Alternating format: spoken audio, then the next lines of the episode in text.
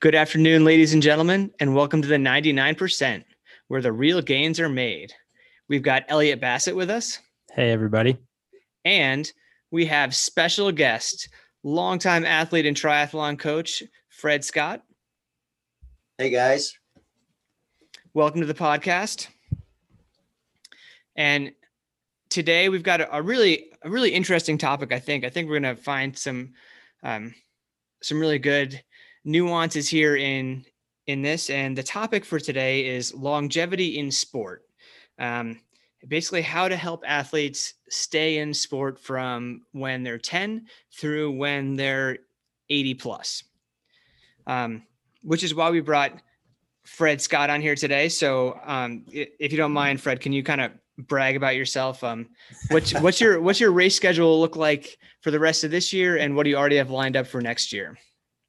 Uh, so I'm I'm headed to 70.3 Worlds in St. George in September, and uh, trying to ramp my training back up.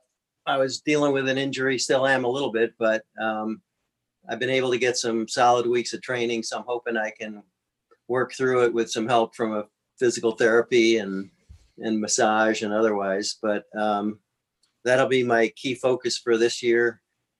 Uh, thinking about maybe a marathon in the spring, and then next year I've got Coeur d'Alene 70.3, and then 70.3 Worlds Taupo if they ever open up the country. That's So- just right. I'm not sure. So we're looking 50 at 50. yeah. Yeah. Yeah, so we're looking at two world championships, one this year, one next year. And you were telling us earlier you're going to be in a, a new age bracket next year. So next year, yeah, I'll age up into uh, 70 to 74. Awesome. And yeah, I mean, I think that's like you said, you're doing a marathon, going to worlds, going to worlds next year, and you're going to turn 70 next year. So I think that's um that's just something our, our listeners should chew on for a second. Um, I know I've got a lot of athletes in in their 40s that are kind of like, man, this seems this seems like a real challenge. Um, you got a few years on those guys, and you're you're in the thick of it, eh? Yeah, I kind of always love the feeling when you're running in the triathlon and you have their number on the back of your calf and you pass a couple guys that are in their 40s and they're like, oh, you know, they're whispering between the two of them, like, holy shit, that guy's like 60 something years old. I get a big kick out of that. You That's should. awesome. Yeah, yeah, yeah, exactly. You should. Um, and so yeah, we were we're talking a little bit again before the podcast. When when was your first triathlon? Yeah, 1981. Um, I was living in Rochester, New York, and I did. Uh, they had a Hamlin Beach triathlon every year, half Ironman, and that was my that was my impetus to keep keep healthy for the following year because we had a we had a running joke going who could do the most consecutive races there, and we were up to we were up to 20 when it became tied. 20 years. and I believe we were talking before, you were about 29 when you did that first one. So you were just about 50 when you guys were uh, uh, getting to the to the last one. And that's the early 2000s. And, and you said also, you have raced a triathlon every year from 81 till COVID, um, Yep. which is a pretty darn impressive streak. And I have a feeling you're going to have a bit of wisdom you can impart upon our listeners. Well, I hope so.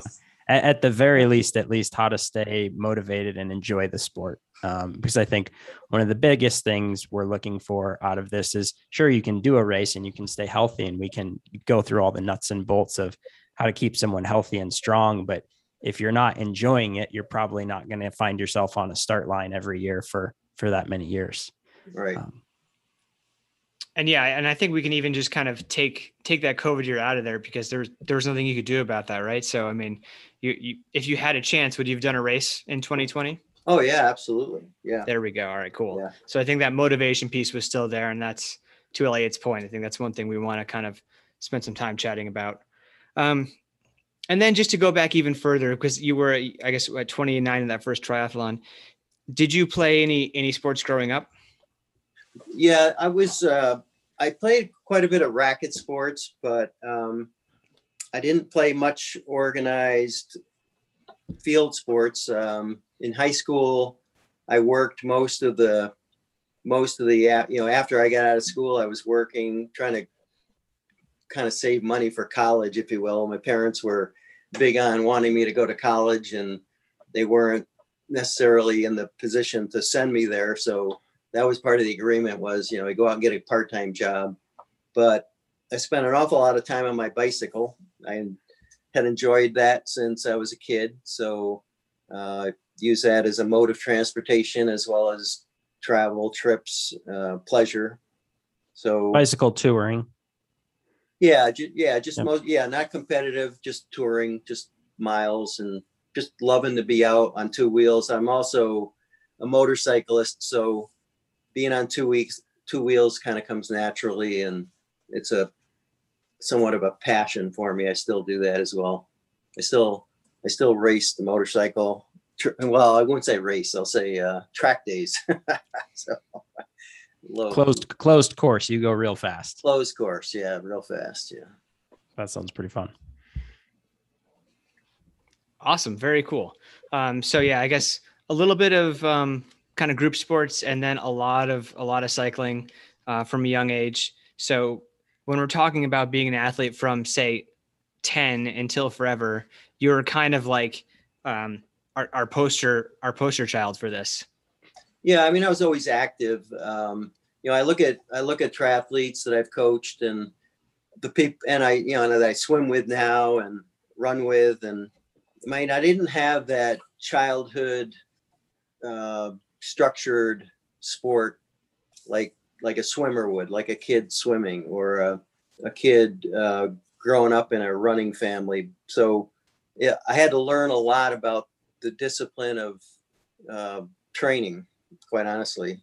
Um, I kind of related to college because I kind of kind of cruised through high school without much problem. But when I got to college, I didn't really know how to study. I found that out on my first exam when I got a 28 out of 100 on my chemistry exam.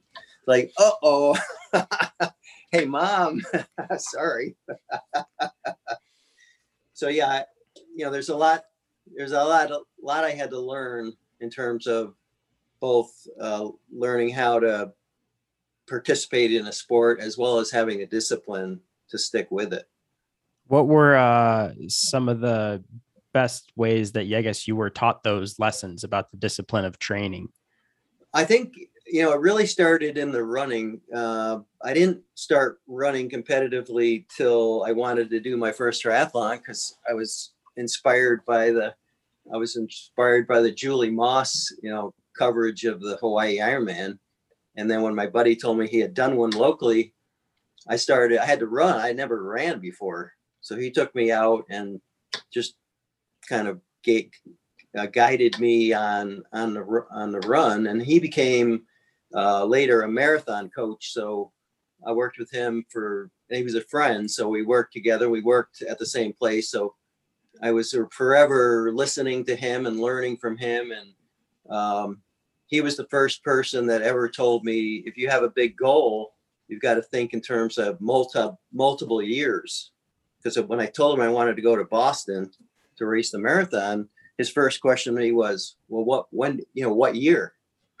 I'm like, "Well, next April, of course." You know, you're like, "No, that's not how it works." You know, you need to figure out how to run, run faster, run healthy, run a qualifier. So it was that process of recognizing that it just wasn't. You just don't set your objective and then all of a sudden turn around and get it done. There's a process to it. So And so he was you a big he was a big influence in- me on me. did you enjoy that process immediately, or were there some pretty hard learning curve? Like, was there much of a learning curve, and and were there any other places where you kind of got taught those lessons? Um, I said, yeah, I think I enjoyed it because I'm I'm goal oriented and I'm structured. Um, so I enjoyed it. I mean, running in and of itself wasn't enjoyable for a long time because I, I tell the people that I coach, you know, because they'll say, oh, I hate running. Uh, and I'll say, well, running's not fun until until it is. And that's at, you know, that's six to 12 months away. So don't think it's gonna be fun anytime soon when you first start running. And I also made mistakes along the way where, as a runner, I would take the winter off. And after about 45 years of age, you realize you can't take that long off and and come back and have it be anything close to comfortable. so like if you're gonna run for a long into your older years, you really need to be consistent and not not take not take undeserved time off. you know, kind of thing. That's a that's a very good way to put that. Don't Yeah. take. There's certainly times where everyone needs their Right. rest and needs their time off, but right. if you're the older you are, you can less you can get away with. And and I noticed this even if you're working with an elite athlete who's 20 versus 28, and you'd think, oh, 28's young. Well, okay, sure, but the time off they can take versus a 20 year old and, and bounce right back in is is actually kind of different. And it and the older you get, the more uh, I would say the more substantial the the drop off is. So Yeah. So actually, my my you just kind of answered my question there. But do you do you see that window changing? And then, like, if you were going to give some broad stroke examples of, you know, say an 18 to 20 year old all the way up through like, uh, I don't know, 45, 50 year old, do you see that that window of time that's like acceptable to take off of of Well, running let's specifically? go up to 70. He's almost Let's go, got let's go up to 70. Well. I, I I feel like at some point that window doesn't change that much anymore, but um, but um, Let's but yeah. ask the expert. you know it goes back to sort of having an annual plan right you you plan for what you have in the future and then you take the requisite time off to allow you to train to that plan because you just can't again the multiple year or the longer view you can't just decide today that i'm going to do you know the Boston Marathon next year and think that you're going to be able to push your body at this age to the point it needs to be in you know a short period of time. So you have to you have to have allow enough time to take you back and the longer you're off the longer it is to get back at, at i think every time you age up it gets it gets broader in terms of the amount of time it takes you to start over and get to the point you want to be. So the moral of that is don't stop. Just take, you know, use your use your rest to promote your healthy sport toward the future. Because boy, if you stop for if you stop for four months, you know, if I stopped running for four months, it would be torturous and probably very injury prone to get anywhere near competitive in terms of that sport. You know, it's one thing to have an injury and take time off, but it's another to just decide, hey, I'm gonna I'm gonna focus on a different sport. Like when I train for a marathon, I have to put the other in the beginning of the training. So say suppose the training is 18 weeks. I can do the first probably 10 and still swim and still bike. But the last eight I've got to start taking things off the plate, mostly from a energy conservation standpoint more than anything. I can't can't ha- I can't carry the same training load and still run a marathon at the level I want to run a marathon at. So at so then I take I start maybe swimming twice a week instead of three, and maybe I don't ride. Maybe I only ride tw- twice a week instead of three or four but you know for the last maybe four or five weeks it's almost like man i'm that 14 mile run kicked my butt you know? I need to take tomorrow off kind of thing. Has that changed for you over the last few decades? oh Um, yeah. Yeah. yeah i think so. Yeah. And in which way like how would you say like Well, would you say that there's that, that you have to focus more specifically and like conserve your energy more? Or like is it a specific workout recovery or how everything meshes together? Um i think the adage that we've all heard about as you get older it takes longer to recover yeah I'm find I'm finding that to be true, but I I quite honestly I've only appreciated that probably for the last six or seven years. Before that, it wasn't as big of a deal. So I'm feeling that more now than I did in my even my early 60s. Because when I raced in my 60s, I was always um, joking. I'd look back and see how many, like, if I could beat all the 50 year olds at 60, then that was like a thumbs up. And I, there were races that I could do that. And then as I got to my mid 60s, then I was like, okay, I beat, you know, the 50, I beat, you know, everybody but one 55 to 59 kind of thing. So I, would, I always look back and see what the younger guys were doing to see how my times were judged against them. Because what I found was if I did that, then I was more motivated to get maintain my speed and effort than I would if I just measured myself against my own age group. Are are there any things that really stick out in your mind that you do you either do more regularly or more seriously or you take more seriously or, just different cha- training methods than some of the folks that are your age that you're competing against? Oh, well, I think definitely. I mean, because of the structure uh, that I've coached with, with regard to you know using TrainingPeaks and using uh, fatigue factors and fitness factors and all the. I'm very data driven, mm-hmm. and so I've learned how to make the data speak to you in terms of how you feel. So it's you know there's one thing to have data, but there's another thing to actually use it and be able to have it project ahead. And the only way to do that is to constantly look at how you feel compared to what the data is saying how you should, you know, how we think you feel. And so I work with all my athletes to have them recognize that it's not just collecting data. You know, you can look at power, you can look at normalized power on any ride or you know any against any measure of uh, somebody in your age group, but it's it's the continuum of how how that's going to translate to the future.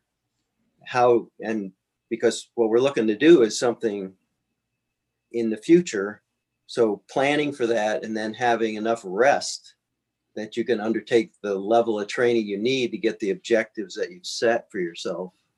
You know, like if I want to shave five minutes off my swim in an Ironman, that's going to take a lot of time in the pool and how much yes. time can I afford to take in the pool to get that five minutes that I might otherwise have to use or should use on the bike to maintain, you know, or get a bike, get five minutes there. So it's a time management thing. And what I tell people too is you're not the same person that you were last year. So you need yeah. to adapt your thinking and your training to adjust to where you are now. Um, you're uh it takes uh, it sounds like you're familiar with the uh, you never cross the same river twice analogy. You're never the same person doing the same workout twice. Yeah, I agree with that. Yep. Mm-hmm. Okay. Um awesome. I guess I want to take a step back to that recovery piece we were talking about a bit ago. And so just for like an example, after this marathon you have coming up in the fall, how much time do you plan on taking off of running? And like this can be, you know, just a guess because obviously that hasn't happened yet. But well, that's that's the interesting thing too. Is that I'm always experimenting. You know, it used to be I'd say take a month off of running. And how long you know, ago was I, that, Fred? Well, let's see. We were training for the 2020 Boston, mm-hmm. and of course, that didn't happen. Yeah. Um. So we actually, when we heard that the race was being deferred, I knocked our training down to a half Ironman level and said, all right, we're just going to run and stay competitive. So at the drop of the hat, any weekend, we can say we're going to go race a half marathon. So we did that for another four or five or six weeks. And it's like, there's no races, like nobody's holding anything. And so at that point, we just like, okay, I'm going to get back on the bike and I'm going to start, you know, doing other stuff. But it's always, um, I kind of look at it and I look at what I did in the past and I'd say, do I think that worked or should I try something a little bit different? So I'm always experimenting. But to Jesse's question, I'd say probably, and what I usually tell people from an Ironman and from a marathon is take the month after and don't do much of anything. Don't do anything aerobically hard, but certainly for the first week or two, don't do much of anything. And then you can start back if you feel like you got to do something. I mean, I've had people, I've had athletes that they'll complete a marathon and then the following weekend, I'm like, is that your name I saw on that 5K downtown? I'm like, yeah, I felt pretty good. I'm like, oh man, how much, how many times have I told you, you know, that, that you're just spoiling, you're just going to spoil your recovery by doing it that way. But it's, do you, uh, cause you coach people of all ages. Yeah. Do you, do you feel like, um, you have a, a more like is is there a, a line in the sand or like you said it's kind of a progression in learning each person individually but like if you had to say like let's say you were coaching a 25 year old versus a 45 versus a 65 year old are there like certain rules or kind of guidelines that would you would maybe throw out for recovery from a really big effort whether it's a you know like big effort for that person? So for some people that's an olympic for other people it's a ultraman Uh, no, I, I don't think I have any particular rules of thumb. Uh, what I do is I look at what they have, you know, going forward. I look at what their needs are in terms of getting out and maintaining act, you know, being active. Some people can't sit around, like they can't, they have a really hard time taking time off. mm-hmm. So those people, I'll try to say, okay, just like let's let's do a couple weeks of you can go walk, like you can walk every night. Maybe get in the pool, but don't get in the lane you were in before. You know, stay active, but don't get your basically don't get your heart rate up above, you know, maybe a aerobic or Mhm. zone two or something. Just let your body recover aerobically. So from an aerobic standpoint, it's different. The younger person's going to be able to uh, recover aerobically much quicker. But from an injury standpoint, I'm also watching that person to to, to try to help them understand that um, you got to be careful. You know, your body has gone through a lot, and now if your tendency, which some people are, is to go out with their buddies and run, you know, track two weeks later and do the same workout they did, you know, a month before the big race. Well, it's not gonna.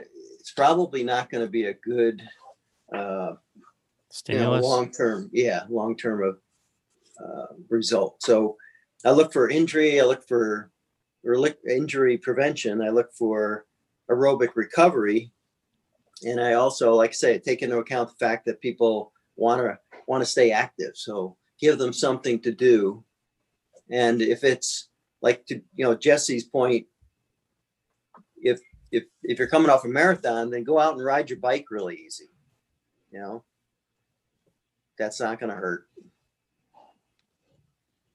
Awesome. And yeah, so I guess um would you have someone who's say 25 get back to training a little bit sooner or would you have that lag time be increased? Like which which way would you push that envelope?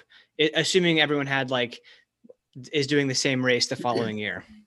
Yeah, I I'd say the uh, the younger person, yeah, I'd have them back being more uh, working out more rigorously than the person that's yeah older. I would I would let the older person take more more recovery time, maybe not necessarily you know time off per se, but allowing the body to adapt and embrace the training that they just or embrace the race that they just undertook but also anticipate the training to you know to go forward. You know it's like the case where a person has a double a double peak. You know if they've got you know two ironman or something which is not something i would i would promote but um you know if you had an ironman then you're going to follow that with a marathon. Well you've got to handle that situation differently than if you had an ironman with a half Ironman, you know, three months from now. Um, so you got to kind of look at the stress that it's going to require to get to the level they want to get to, at the next race. And again, the person, everybody's different because you might be really inclined to go back in the pool and swim hard and go back with your buddies on the bike and ride hard and go out for the weekend run and run hard.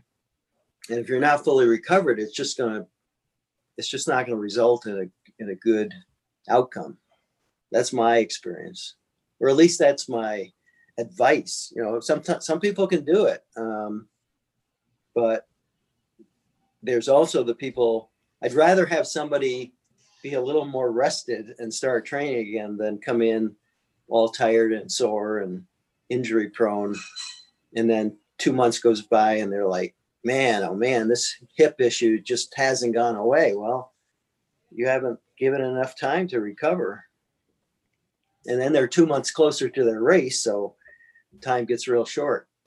It's compacted, and then you have a lot of trouble as things get compacted like that.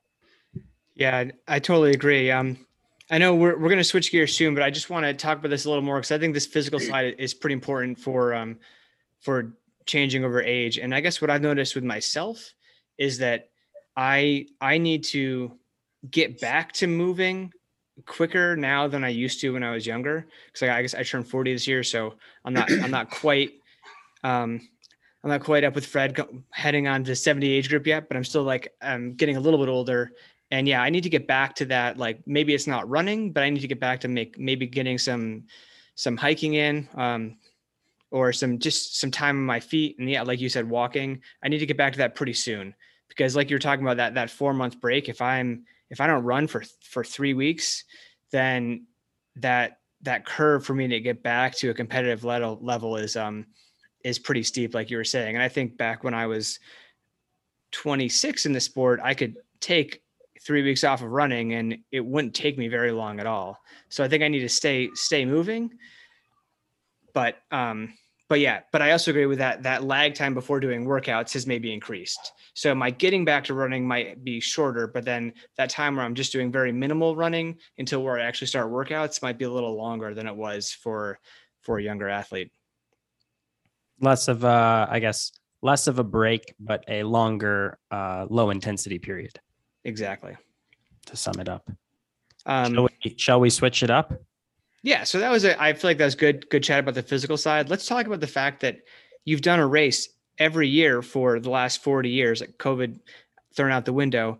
That's a huge motivation piece. And I think that's something that that you know, not every athlete can do. And I think, you know, I have athletes that are like on a, a five year Ironman cycle where they need four extra years to get psyched up to do another Ironman. And so yeah, what's um what's kept you motivated to want to get back out there year after year?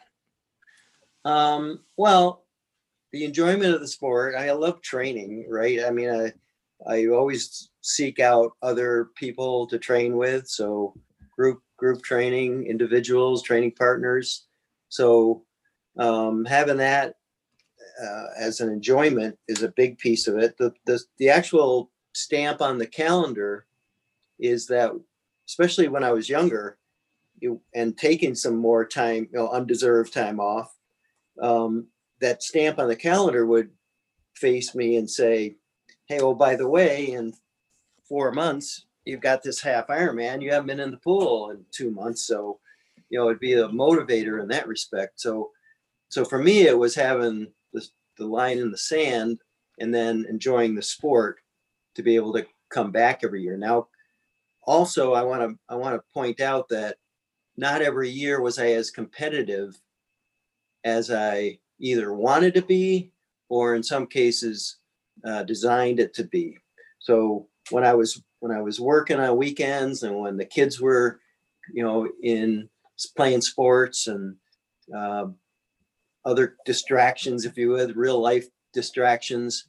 Um, you know this whole balance idea you can't you can't do everything you individually want to do if you have other you know commitments. So i it took a while but i would finally convince myself that okay i'll i'll do the race but i'm not going to be as prepared right? So kind of adjust your expectations. That took a while. It wasn't immediate. Like I, sometimes i was frustrated that i wasn't able to do what I wanted to do. But eventually, you recognize the reality of the situation and fact that just being out there and just getting it done is more important is yeah as important as having the commitment to to do what you uh, you know physically want to do. So yeah from a mental standpoint having your expectations align with your realities is really important. And i'm kind of curious because earlier in the podcast you'd mentioned you had a friend and you guys were both doing the um, hamlin beach the half half Yeah. ironman right. from the get-go um and and actually a friend of mine he's done every um missoula marathon which is it's not that old but it's like it's at year 14 or 15 and i think he was 22 or something like that when he did the first one. So he always has to be in shape for a marathon at the end of june. Right. Um and and it's just like a great motivator for him year round he doesn't you know he's not always ready for it. So i'm curious how much did like that race play into you? And how much did your your buddy that was also doing the race you know um like did that play a lot into you just kind of getting into the sport purely the idea of you had something to go for every year? Yeah absolutely. 100% was uh, the key mo- the key motivator was the race. It was you know the first time i did it um, it was it was one of those where I, I I counsel my athletes not to do you know like I was not prepared for the stress of a half Ironman, but I got it done, and so that in and of itself motivated me to come back the following year. So the race itself was the prime motivator. The the training partners, the people I raced, and the other guy that was had done it for 20 years, um, he was generally, in fact, always more competitive than I was. He was a swimmer background, swimming background, and then um, a really, you know, really good cyclist. And so I never intended to compete with him during those years. It was just get up and get it done. You know, get up and get the get the race done.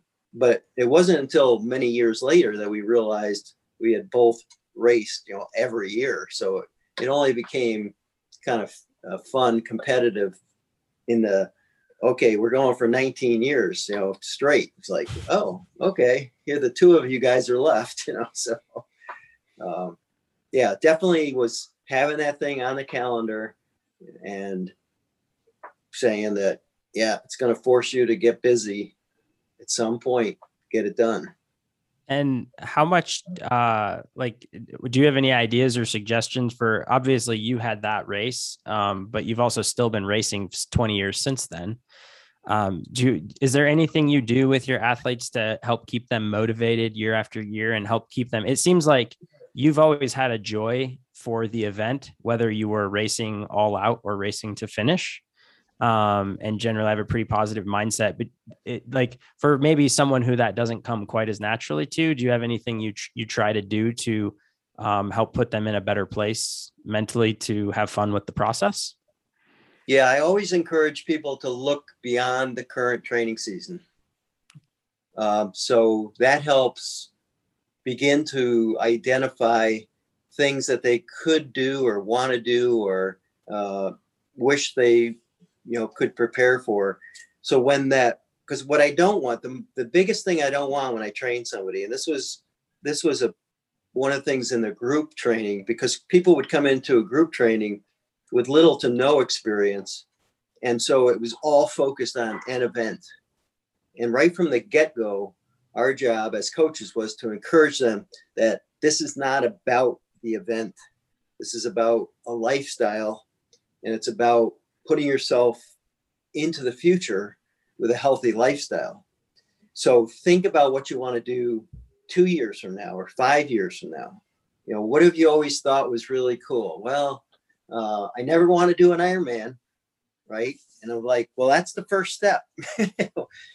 By having you say that, you've already considered it. So you're probably going to end up doing one. You know, it's like, um, it's the funniest thing. It's really, it's, it's hilarious because the first time you hear somebody say that, you realize, well, they've thought about it, you know, so that contemplation phase is part of their motivation even though they think it's nuts, they're still here doing the smaller stuff. And eventually you find out, yeah, they really do have an interest in moving up. I mean, I've taken people from zero triathlon training through Ironman and uh, many people actually. And it's a, it's an interesting process to watch.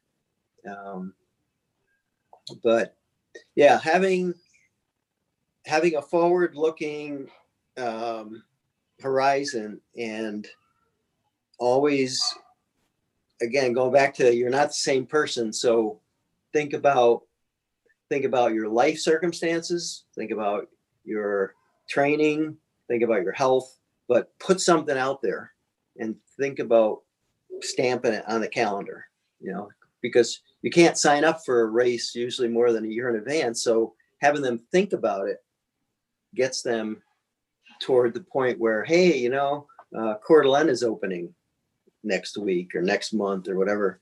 And all of a sudden it's like, oh yeah, I thought about that last year doing that race.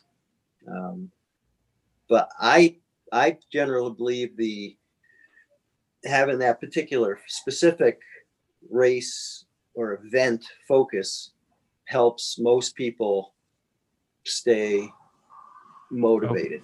You know, Yeah. has for me, and I I find that it's for most of my most of my athletes, I find that to be the case too. do you ever do when you're further out from a race like let's say 20 plus weeks out do you do anything in training to like put a little bit of variety in um, to keep people more i guess entertained or in, enjoy the process or like because you'd mentioned you know you're going to have people go out for walks and hikes to recover but once that period's over is it kind of back to the daily grind or do you like shift focus of training long term anything like that? Um, well, generally, what I'll lay out for people or help them identify are train through races, train through events, right? Mhm. So if um, if somebody signed up for half Ironman, then I'll say, you know, really ought to get some 10k races, maybe a half marathon in there, maybe even another half Ironman if we can put it together or even you know over a weekend we've had you know when i was doing the group group training we would have simulated events you know just let's swim in the morning no transitions per se. Swim in the morning you know get on your bike or go get something to eat and get on the bike and stuff like that. So usually i integrate events into their training that allow them to again kind of hone that focus toward something more short term because yeah 20 weeks out it's hard some for some people especially it's hard for them to um, visualize how today impacts 20 weeks from now. So it right? seems like you do a pretty good job of structuring um like you always have something to focus on relatively short term or at least you try to even me if personally or for athletes or? I guess more for your athletes like uh like when you can like you always have that long-term goal but you like to give people short benchmarks as you work up towards the long term more like for the spice of life and and to to kind of keep your mind engaged in the process Yeah, quite honestly, um, as, as I mentioned before, I'm really data driven. So Mhm. with TrainingPeaks, who all my athletes participate with, I use the performance management charting process and the TSS projections. Because in general, when I was, especially when I was teaching the group stuff, I would have plans, training plans at various levels. I'd have various levels of swim plans, various levels of bike plans, various levels of run plans. And then if you were a runner, your your running plan would be higher. If you weren't a swimmer, your swimming plan would be lower and somewhere. So they would be though, they would be like 16 weeks or 20 weeks of workouts. And then I'd show them here's what your training is going to look like if you do it per scheduled. And when you don't, we're gonna we're gonna manage the disruptions. So it's it wasn't the you know call me and tell me well I wasn't able to ride this weekend. How can you adjust my training? Well, you're going to try to make some of it up, but at some point we're going to have to readjust your expectation for the race day because it's going to take 16 weeks or it's going to take 20 weeks to get there. And if you haven't, you know, if you fell off for two weeks, something's got to give. Um, so having that kind of even graphical, data driven. I mean, I'll use a chart with a with an athlete, and I'll say, "Here's your TSS per week for the last six weeks." and see how it's progressed here. And you had that one week where you were traveling and it dropped down and now you're back. That's good stuff, right? Mhm. And so they they learn. I teach them how to use that on their phone um, to analyze the data and show them that you know here's your race way out here. See it right here. It's this is your bar you're shooting for. So in order to get there, you're going to have to work your way up. So as soon as you start tipping down, that bar is not going away. It's your that's your big your big day. So I, I use a lot of the data. Jesse, do you mind if I ask one technical question? You got it. Okay. Uh, I said that, but when you were offline, Fred, beforehand, I said I wasn't going to ask you, but I'm just kind of curious now that you're talking about it. Um, how do you how do you manage the TSS with swimming? Because I know, like, for a lot of people, you have to have the watch on, and like, because my girlfriend tracks all. She's a professional triathlete, and like, you can watch her bikes and runs and watch that TSS, but I basically ignore it because none of her swims are in there, and she swims 20 to 26 k a week and that's a massive amount of stress, right? Um, so I'm curious, do you have trouble managing the swims, or do you have most of your athletes swim with watches? Um, I generally encourage my athletes to swim with watches. Yeah. But in the beginning, where before the watches became as capable as they are now, Yeah, what I would do is it's funny because um, I would generally take the duration. So it was really hard to understand the stress that was being generated by the swim in comparison to the bike and the run. yeah, You know, so you think about, well, it's aerobic stress mostly. It's not physical, quote unquote, you know, muscle stress per, per se, at least not as compared to the other two sports. So it was really hard to understand how I could measure swimming stress in comparison to the other two. So eventually I settled on, this was after probably a couple of years, I settled on taking the, the duration and saying that if you swam for an hour, I'm going to give you 60 TSS points. So it was TSS equals duration in minutes. hmm And so it wasn't perfect, but it was relative. It was relative enough. And f- the fact that in the bike, you're not, um, you're probably not going to get 60 points in an hour's worth of biking. And in the run, you're going to have to be going pretty damn hard to get 60 points. So um, it was, it was that one shot, and you're not going to do three hours of swimming. Most, most yeah. Most people not. most people, right? So um, I just used it as as a way to input data that was consistent, right? So yeah, okay, maybe they went, maybe one day of the week was in a you know anaerobic week. Well, okay, I didn't fool with it. It just was there, and I it was a it was a point. It's like people saying, well, should I put my hike in? Should I put TSS for my hike? Where my heart rate strap?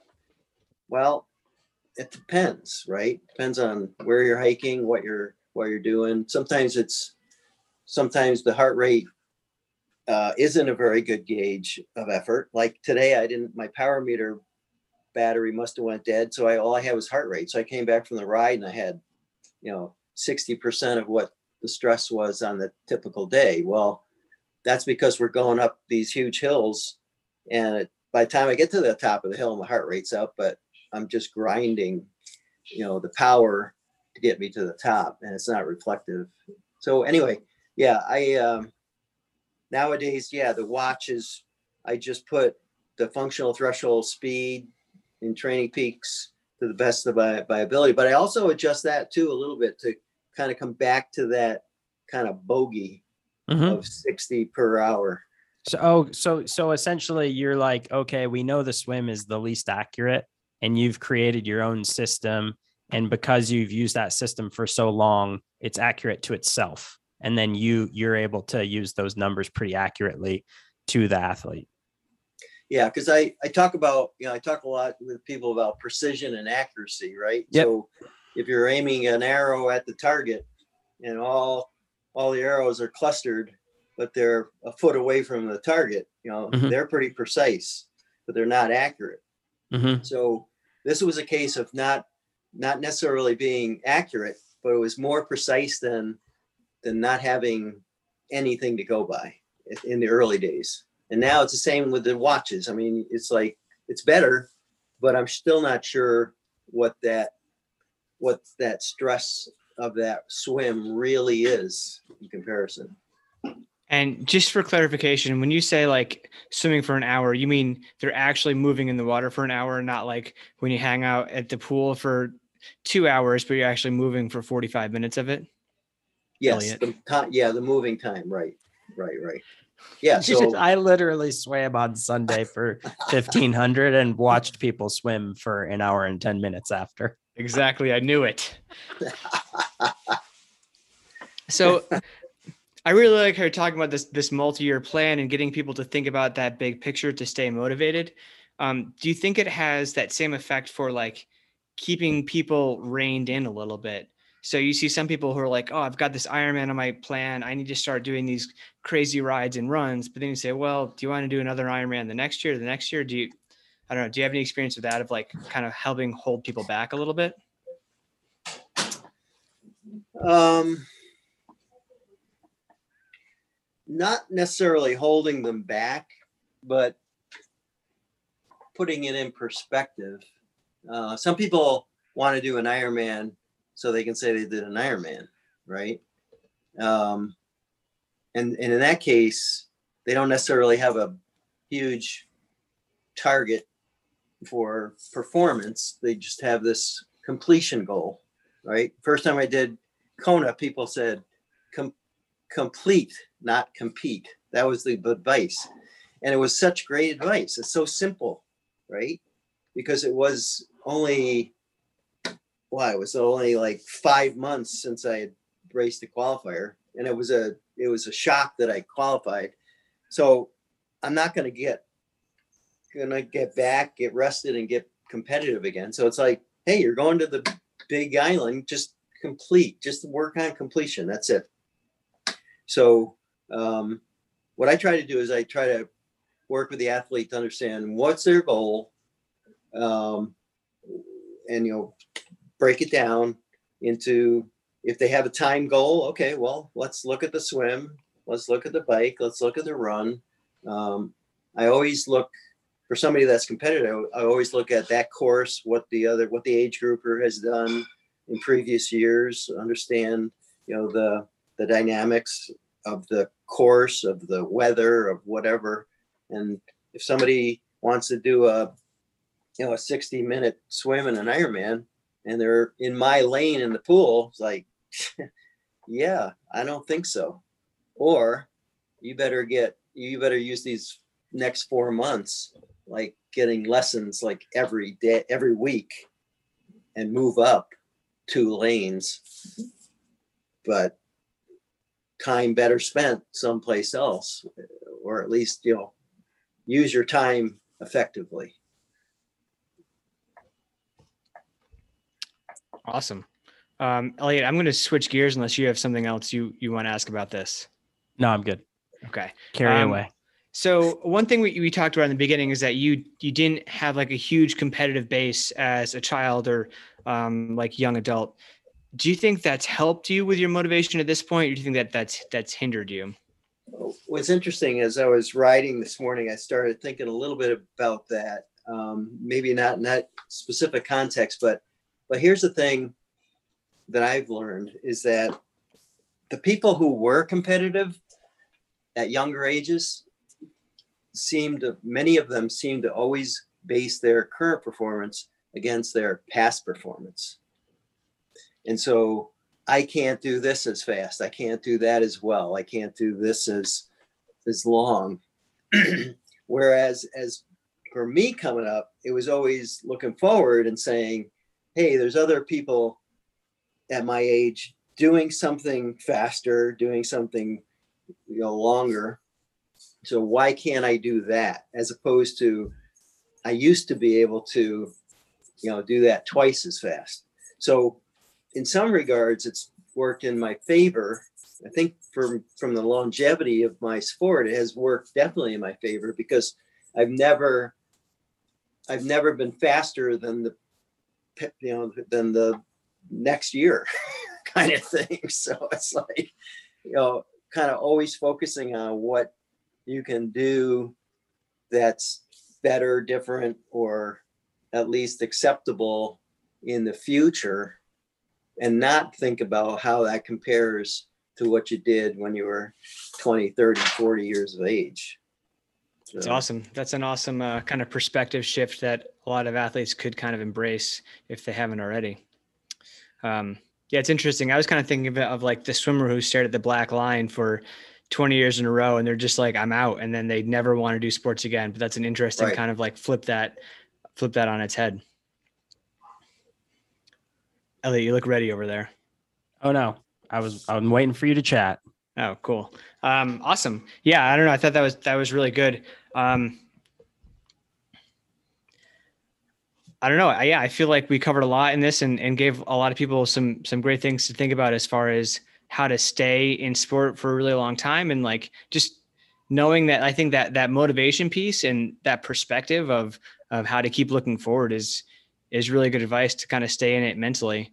Um, do you guys have any other food for thoughts here as we're as we're winding things down? I just uh, Jesse yesterday I mentioned to you that I reached out to another athlete who I used to not necessarily race with or against in uh, back east, but I knew and crossed paths with him, and he happened to have the same name, last name, and so I reached out to him recently because he had completed the uh, Wisconsin Ironman and qualified for Kona, and said, you know, I'd like to have a discussion with you about your your training, and I said it would be great to, for us to go to a race, like plan a race, go there and go and finish one and two, right? Just go because we're both in the same age group.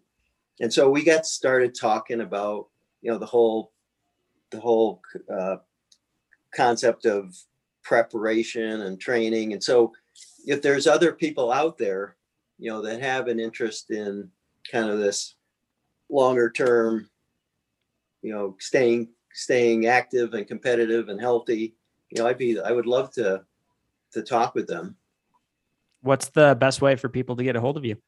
Probably uh, just through my email, and Jesse can put that up in the comments or something. Or we'll put that in the show notes for sure. Yeah. All right. Yeah, I'll put that in the show notes. And I'm just for people listening. I know some people don't always go to the show notes. You want to just say it for us right now, and then I'll put yeah. it in there for sure, though. Yeah, it's uh, Frederick, F R E D E R I C K dot Scott at yahoo.com. Awesome. And yeah, like I said, that will be in the show notes for people. So yeah, um, right. I think it's a cool idea to get, get a group of, um, you know, in the upper age brackets athletes all kind of working together to, to talk about how to get faster and, and how to stay in the sport even longer. Yeah. You know, it, it's, it's always an opportunity, I think, to just develop some more camaraderie and, you know, who knows? It might just be like, hey, let's all uh, let's all meet out at you know someplace for a week and ride our bikes or you know do a do a camp together or whatever. Um, just the enjoyment of you know being out there and um, you know it gets it gets competitive when you're in the race, but every every other day is just another day of fun. You know, be out there, people you enjoy doing stuff with. Sounds like you've got a pretty good perspective on the sport, and well, I, I, feel like I, I feel like it, it, served you really well. And um, I'm probably this might be the first podcast I fully re-listened to because you had a few quotes in there that I, I feel like I'm going to steal from you and use with my athletes. I appreciate you coming on and, right, and sharing welcome. your wisdom. Yeah, thank you guys very much. It's been a lot of fun. I've learned a lot about uh, looking forward, not backwards. So hopefully the listeners have as well. Um, thank you guys for spending the hour with me. All right. Awesome. Thanks, Jesse. Elliot. Thanks. Good Yeah, meeting you. Thanks. Thanks, Brad. Yeah, Thanks, Jesse. Bye.